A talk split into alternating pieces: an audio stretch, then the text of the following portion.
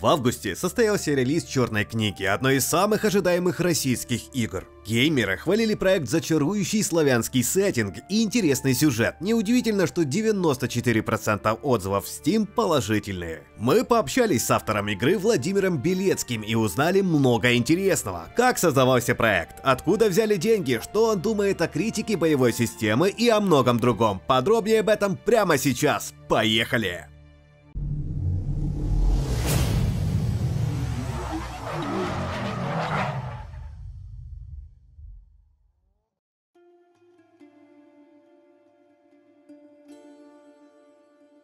Black Book сочетает элементы визуальной новеллы, РПГ и карточной игры. Сюжет рассказывает о непростой жизни в Чердынском уезде Пермской губернии. Чтобы прокормить себя, крестьянам приходится без устали работать в поле, чтобы не околеть ночью, мотаться в лес за дровами. Ну и чтобы испить водицы, нести ведра к колодцу. И без того забот хватает, а еще и черти каждый день одолевают бедных жителей. Отправил ребенка париться, его может утащить баница. Построил мельницу у реки и не принес жертву водяному, скоро нечисть перебьет рабочих. Нежданно погиб весь урожай, это бес постарался. Совладать с чертями могут векшицы. Это колдуны, которые видят нечисть, общаются с ней и владеют магической силой. Главная героиня Василиса как раз из таких. Когда-то она была обычной девушкой, которая избегала всего потустороннего и мечтала о свадьбе с возлюбленным. Увы, однажды избранник покончил с собой. Зачем он это сделал, что тяготило его душу, история явно непростая. А ведь самоубийца наверняка угодил в ад. Эта мысль терзает душу Василисы. Чтобы вытащить суженого, героиня решает стать колдуней и получает могущественную черную книгу с семью печатями. Если открыть их все, можно загадать любое желание. Именно снятию печатей посвящена история Black Book. На пути Василису ждет немало жутких событий, тяжелых выборов и смертоносных созданий. Ей придется бродить по локациям и помогать местным, а также сражаться с чертями. Бои в Black Book карточные. Василиса достает из колоды карты, которые атакуют, наносят порчу, защищают от урона и много чего еще. Зачастую драки заставляют пересобирать колоду и долго думать. Без основательной подготовки героине не выжить. Сочетание этих механик превратило Black Book в одну из самых ярких российских игр последнего времени. Больше о проекте можно узнать из нашего обзора, ссылка уже в описании, а подробности о разработке расскажет создатель черной книги Владимир Белецкий.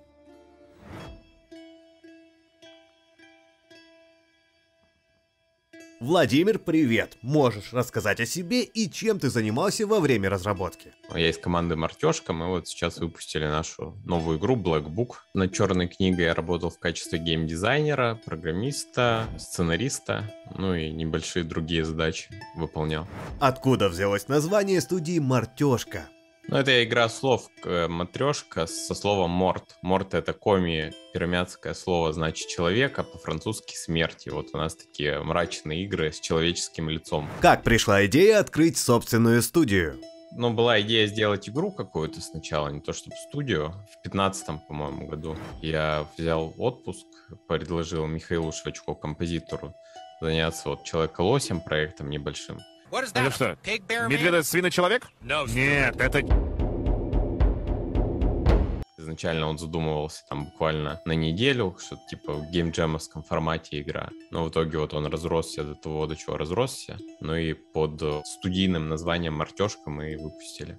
А чем ты занимался до разработки Человека-лося? Я и работал, собственно, в геймдеве. Мы в 15-м начали Человека-лось, получается. То есть я уже года два, наверное, к тому времени работал. В альтернативе, это пермская студия, работал программистом, потом продукт-менеджером. Человека-лось — необычная игра. Почему вы выбрали настолько узкий жанр? Мы хотели изначально делать самобытный проект, который никто до сих пор не делал. Мы специально выбирали историю, которую никто не брал до этого. И поскольку мы из Перми, вот изначальный состав команды, то пермский звериный стиль, вот это был естественный выбор. Тут все с ним знакомы с детства, и коренное население здесь до колонизации русскими это финно-угорское население, вот и хотелось эту тему затронуть, просто потому что никто ее, до нас ее не брал. Чтобы сделать человека-лося, вы вкладывали собственные сбережения и работали на голом энтузиазме?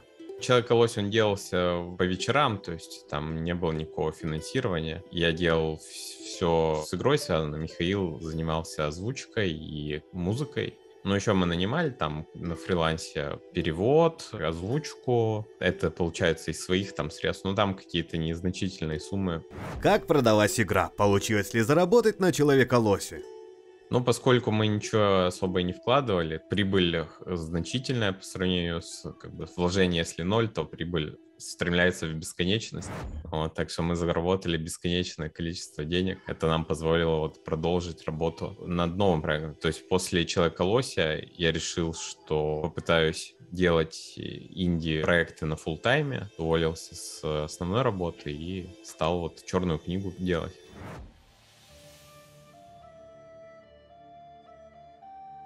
Вы собрали деньги на разработку Black Book на Kickstarter. В итоге вас поддержали суммой в 160 тысяч долларов. Что бы вы делали, если бы компания провалилась? Игра бы вышла, но она бы вышла в менее объемном формате. Благодаря Kickstarter нам удалось добавить озвучку в игру, дурачка, какие-то вот такие вещи, которые, если бы мы Kickstarter не делали, то, скорее всего, бы, может, это и было бы, но в каком-то другом формате. Там тот же дурачок, он изначально задумывался как там буквально в паре локаций, а так получилась полноценная мини-игра. 160 тысяч долларов – это сумма, которой хватило на разработку? Тут у нас еще более крепкие узы с создателем, поэтому я не могу на это отвечать. Но точно это было не лишним, так скажем, Kickstarter. Точно нам помогло. С одной стороны, да, но с другой тоже это и заняло время определенное. Нам пришлось вот новые фичи делать, и достаточно много времени отнимает общение с бейкерами, но, к счастью, нам издатели с этим помогают. А как вы договорились о сотрудничестве с Hype Train? Вы просто отправили им материалы и предложили сотрудничество? У нас был, когда первый прототип, мы начали активно искать издателя. Мы ездили на DevGam, на Digital Dragons в Польшу мы еще ездили. Ну и так рассылали письма по издателям, которые нам нравились. У нас было несколько предложений. Мы долго думали. В итоге решили, что нам по пути с Hype Train. Издатель инвестировал в игру? Ну, мы в том числе финансировали, не искали, да, для разработки. Потому что с Человека Лося там какой-то запас был средств, но сразу я планировал, что его не хватит на полный проект, потому что я хотел нанять еще в команду несколько человек, поэтому искал издателя, которые помогут в том числе с маркетингом, в том числе с финансированием. Как вы оцениваете старт Black Book? Мы рады, что игру тепло восприняли игроки, то, что есть интерес к проекту, потому что многие инди-игры мы видели в последнее время запускались, и, принципе, интерес довольно ограниченный был, то есть конкуренция высокая. Мы рады, что вот черную книгу игроки не только заметили, но и тепло восприняли и помогают нам, в том числе и после релиза, потому что были и ошибки, и баги, которые мы вот активно чиним, и сейчас как раз патч готовим. И как вам продажи? Ну, еще нужно подождать еще, чтобы полную картину получить. Но в целом мы довольны, как игра запустилась. Опять же, как я и говорил, что сейчас высокая конкуренция и страшно смотреть на коллег, у которых не все всегда получается. Славянский сеттинг очаровывает, но он не особо популярен в мире. Не думали, что если бы взяли, к примеру, скандинавский сеттинг, онлайн был бы куда выше? Ну, это на самом деле нас не очень интересует в студии, потому что у нас изначально эта идея это делать вот необычные именно проекты, а то, что они нишевые получаются, это как бы понятно. То есть мы изначально не делали вот такого кондового маркетинга, да, что нужно вот скандинавский сеттинг, там нужна какая-то картина с орущим мужиком э, на иконке. То есть у нас изначальная идея это чтобы сделать вот такой необычный какой-то проект с незаезженными темами, а там уже, ну, как игроки воспримут, так и воспримут но при этом мы стараемся сделать максимально, что в наших силах, чтобы игра качественной была.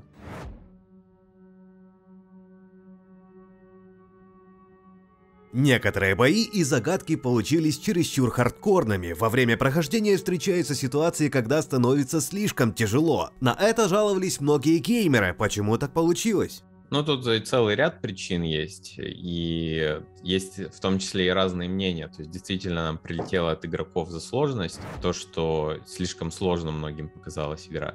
Поэтому в первых фиксах мы делали изменения, направленные на то, чтобы улучшить опыт игрока, который может быть мало знаком с карточными играми, может быть не готов над пазлами долго размышлять. Почему такое происходит? Во-первых, пазлы мы не думали, что много кто будет в них играть изначально, потому что это сайт-квесты в основном, и казалось, что мало кому интересно будет эти сайт-квесты выполнять. у союзников. Казалось, что многие все-таки их выполняют. И вот этот квест у Николая, мы его делали, который первый добираются все, потому что Николай первый союзник. Вот он, мы его делали не первым, и там уже пазлы были такие довольно замороченные. И поэтому там получилось э, из огня до в полами игрока бросает без такого плавного вхождения в эти пазлы. И вот это, наверное, основная проблема. Если так оглядываясь назад, то надо было, наверное, в основной сюжетной линии сделать какой-то последовательный вот такие пазлы легкие, которые бы ввели игрока в курс дела. Вот. А что касается обычных сражений, то действительно у, тоже у, у ряда игроков это вызвало сложности, что тоже как бы было сюрпризом, потому что казалось, что игра довольно простая. И, ну, скорее всего, это для опытных игроков, которые хорошо знакомы с декбилдерами, много играли там, скажем, в Slade Spire, в какой-нибудь Magic the Gathering или там Hearthstone, то у них действительно игра сложности абсолютно никаких не вызывает. Но проблема-то главная в тех игроках, которые становятся э, расстроены от того, что не могут пройти. И в этом как бы вина, э, я считаю, что наша как разработчиков. То есть мы должны сделать как-то более такой плавный experience для новичков, чтобы им было ну, интересно играть. Вот. Но мы сейчас отслеживаем такие моменты и где-то нерфим там монстров, которые вызывают основные проблемы. На среднем уровне уровне сложности Black Book многим кажется неистовой, а если переключиться на легкий, то не остается ни малейшего вызова. Не планируете добавить еще какой-нибудь уровень сложности? Знатка он должен быть как средний. Мы патчами постепенно доведем вот эту знатку, чтобы она, ну, умеренно сложный режим для обычного игрока. Есть такая проблема, что часть игроков э, не, вообще декбилдингом не занимается, то есть собирает карты, ну и там уже в бою что придет, то придет. А многие соперники, они вот там заточены на то, что против них не действует какая-то механика, например, прямого урона. И, соответственно, такие расфокусированные колоды, они перестают работать. Задумка-то была в том, что игрок как бы раз и догадается пересобрать колоду и что-нибудь соберет подходящее. Бывает, что в бой собираешь нужную колоду и вроде бы побеждаешь, но в финальном раунде в руку не приходят критично нужные карты. В итоге проигрываешь и начинаешь все заново. Так и должно быть. Ну, это фундаментальная проблема рандома. То есть, э, может прийти, может не прийти, а может случиться так, что тебе вообще будут одинаковые карты каждый раз выпадать. Там и метеорит выпадет за окном. То есть, тут не угадаешь. Можно, конечно, делать какой-то заряженный рандом, но тут надо более с умом, что ли, подходить для заряженного рандома. Нужно смотреть данные, аналитику, как игроки там проигрывают, где им надо помогать.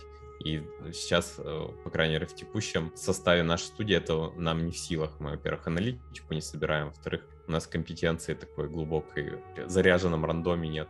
Black Book в команде Василисы полно чертей. Если таскать их с собой, получишь негативные эффекты. Их можно отправить досаждать людям, но из-за этого растет греховность героини. Можно ли вообще пройти игру, если всегда таскать бесов с собой? Самых пару лютых достаточно на бессмысленную работу посылать, а остальных можно даже себе на пользу обратить, которые там дают яд и порчу, можно их эксплуатировать, чтобы карты, которые тебе за урон какие-то эффекты наносят, с первых раундов ты можешь уже их применять. Ну, в принципе, это реально, да. Черти в игре разумные и интересные, зачастую они добрее некоторых людей, а духотворенные граждане не критиковали вас за такой подход. Ну, вообще у нас черти в рамках мифологических рассказов все себя ведут, то есть они не являются какими-то идеализацией, да, образа. Они вот такие реально в быличках и есть. То есть они не воспринимаются как абсолютное зло с точки зрения христианства, мифологии. Они более такие приземленные. Многие являются смесью языческих каких-то старых богов. И отвечая на вопрос, да, нам не прилетало радикальных религиозных организаций, к счастью. Вот, надеюсь, и не, не будут они возмущаться, но мы старались вот тут в рамках аутентичной мифологии оставаться.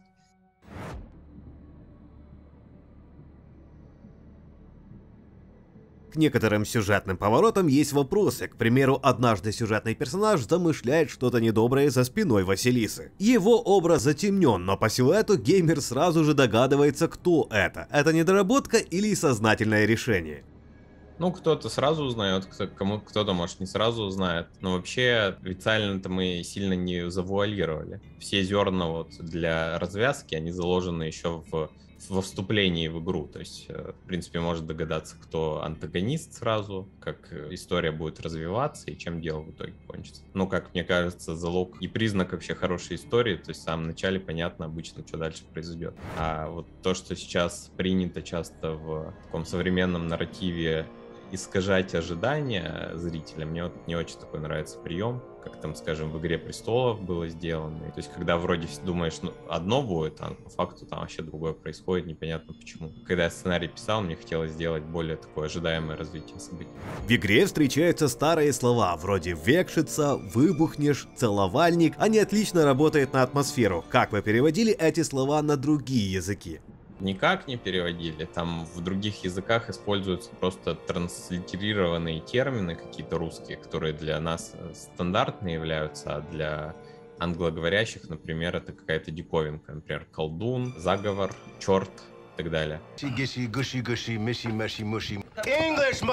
Это вот как раз дает такую необходимую атмосферу. Если у нас там говорится составляй заговор, то в английском говорится там create a заговор. Но точно так же игрок наводится на подсказку, что такое заговор, и там написано spell.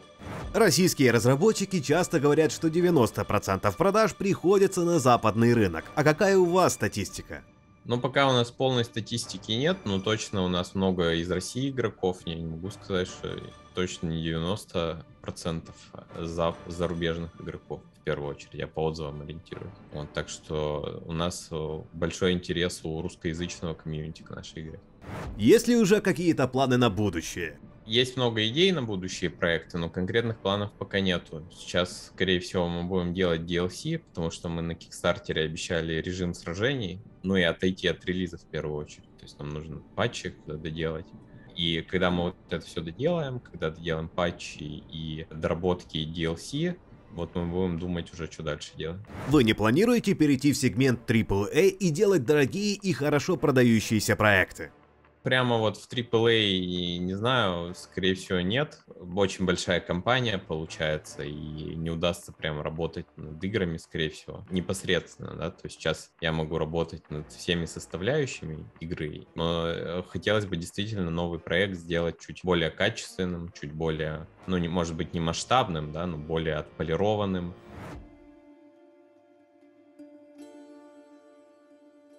С кем вы консультировались по темам мифологии, когда создавали игру? Пермь, э, Пермский край довольно известный как кладезь этнографических каких-то данных. Тут с конца 19 века, в 19 веке собирались данные. И даже вот сейчас в Пермском крае есть несколько известных фольклористов, этнографов, работы которых цитируют и публикуют ученые в других регионах.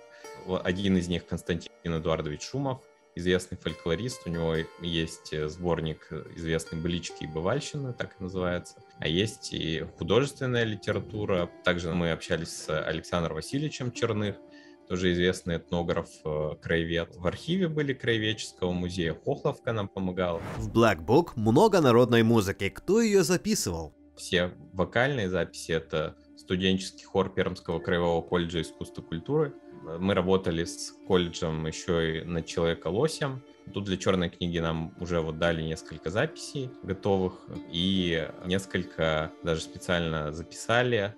Это существенная помощь. Похоже, многие восприняли Black Book всерьез. Российские игры сегодня вообще чувствуют себя неплохо. Как думаешь, почему сингловых игр стало больше? В индустрии начало крутиться больше денег? Мне кажется, не денег больше, просто поколение новое разработчиков вышло, которое не было, может быть, несколько разочаровано, там, как события складывались. Я вот не застал ту эпоху, но явно там был упадок какой-то небольшой, переход вот на мобилки. И, возможно, новое поколение не так заинтересовано в бизнес-составляющей, а хочет делать вот какие-то проекты, которые их интересовали в детстве, в подростковом возрасте. Но как я, да, ну, то есть мне нравятся игры, я хочу делать игры, которые мне нравятся, а не которые я там не, не люблю, типа фри-то-плейны. Вот. Мне кажется, многие разработчики с таким же расположением ментальным вот начинают делать свои проекты сейчас. Авторы черной книги не думают о том, как поднять на игре больше денег, иначе они просто бы не взялись за столь нишевый проект. Они просто делают то, что любят, и выкладываются на все сто. Быть может, у черной книги немало недостатков, но в ней есть, простите за высокопарный штамп, душа. Быть может, именно поэтому игру оценили высоко. А что о Black Book думаешь ты? Обязательно поделись своим мнением, если играл в эту замечательную игру. А если понравилось видео, то обязательно ставь лайк, и в описании тебя уже ждут другие наши интервью с разработчиками и косплеерами. А также подписывайся на канал и кликай по колокольчику, чтобы не пропустить будущие ролики. А на этом пока все. До новых встреч на VG Times.